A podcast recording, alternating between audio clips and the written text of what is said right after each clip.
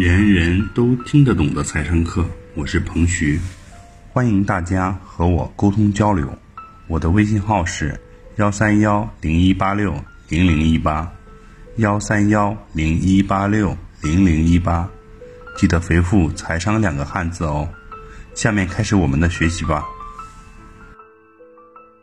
我们的听众给我们发来信息，说老师，你们节目讲的真的不错啊，我学到了很多关于投资理财的知识，但是呢，我有一个问题和困惑，想咨询一下。哎，我就问什么问题和困惑呢？他说，咱们节目当中呢讲的很多这个投资的资产呢，都是一些高成长性的，也有风险的。那这位学员呢也明白也了解，投资都有风险啊，没有百分之百没有风险的事。所以呢，我们节目当中呢讲房产啦，讲这个股票类的、股权类的投资啦比较多一点。他就说，尝试过拿小钱，尝试过一些高风险这种投资，他一点风险都不能承受。每当账户上或者他资产上面有一些亏损的话，他就会睡不着觉，紧张着急，哎，容易引起焦虑。他试了几次都不行，所以呢，他就说：“老师，你们讲这是挺好，但是我发现它不适合我。”哎，我问他：“你试过多次了吗？”他说：“是的，我试过多次了啊，在两年的时间内试过几次了，都不合适。”呃，那我就跟他说：“其实呢，他属于是风险厌恶型的投资人。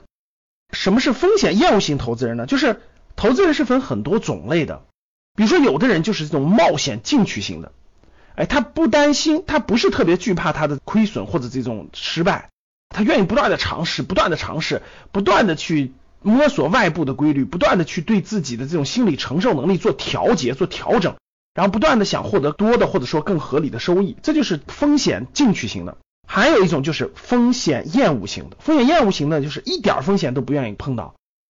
如果你想把一个风险厌恶型的人变成一个冒险进取型的，其实是非常难、非常难的。为什么？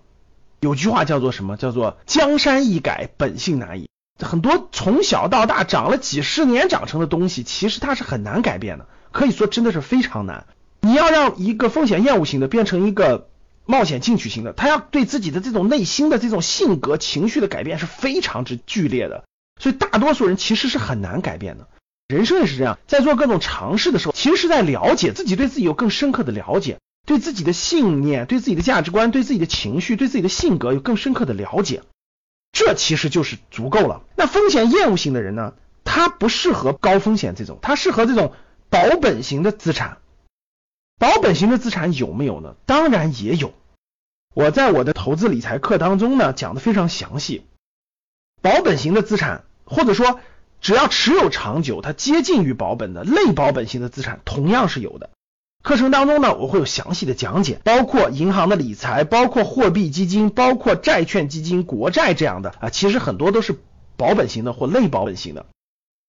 衍生出来，你是什么样的投资人？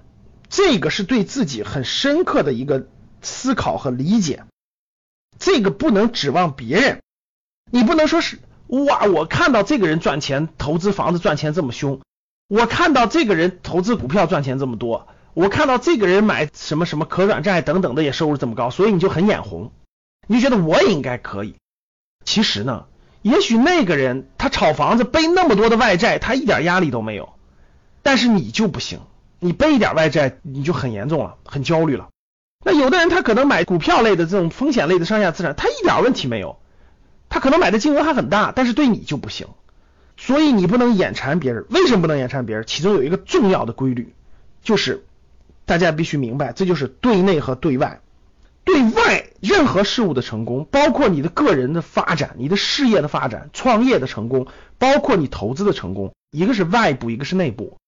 外部是什么呢？外部是外部的规律，它运行都是有一定的规律的，比如房地产的规律、股票的规律、上市公司的规律。就是外部事物、某个行业的规律、某类人群的规律，它都是有规律的。你只要把握住了外部的规律，就解决了一半问题了。第二个就是对内，对内是对自己的这种信念、价值观、情绪、性格、战略、策略、战术这些东西。举个例子，大家都理解了，这是一个价值观的事情。比如说啊，有的人他就会假设他以倒卖共享单车为获利。呃，他把共享单车拆了零件，他去卖钱，他觉得就可以做出这样的事情。你为什么做不出呢？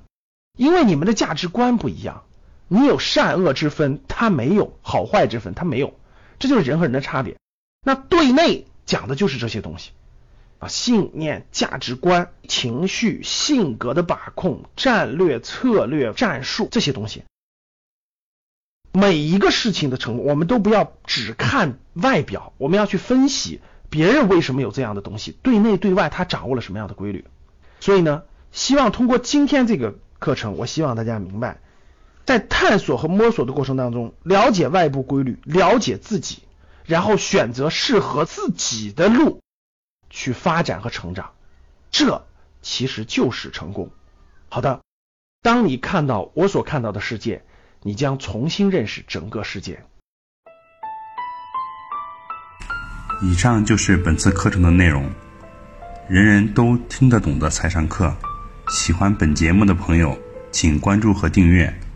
欢迎在评论区留言互动，也可以添加彭徐的微信：幺三幺零一八六零零一八幺三幺零一八六零零一八，做进一步的沟通和交流。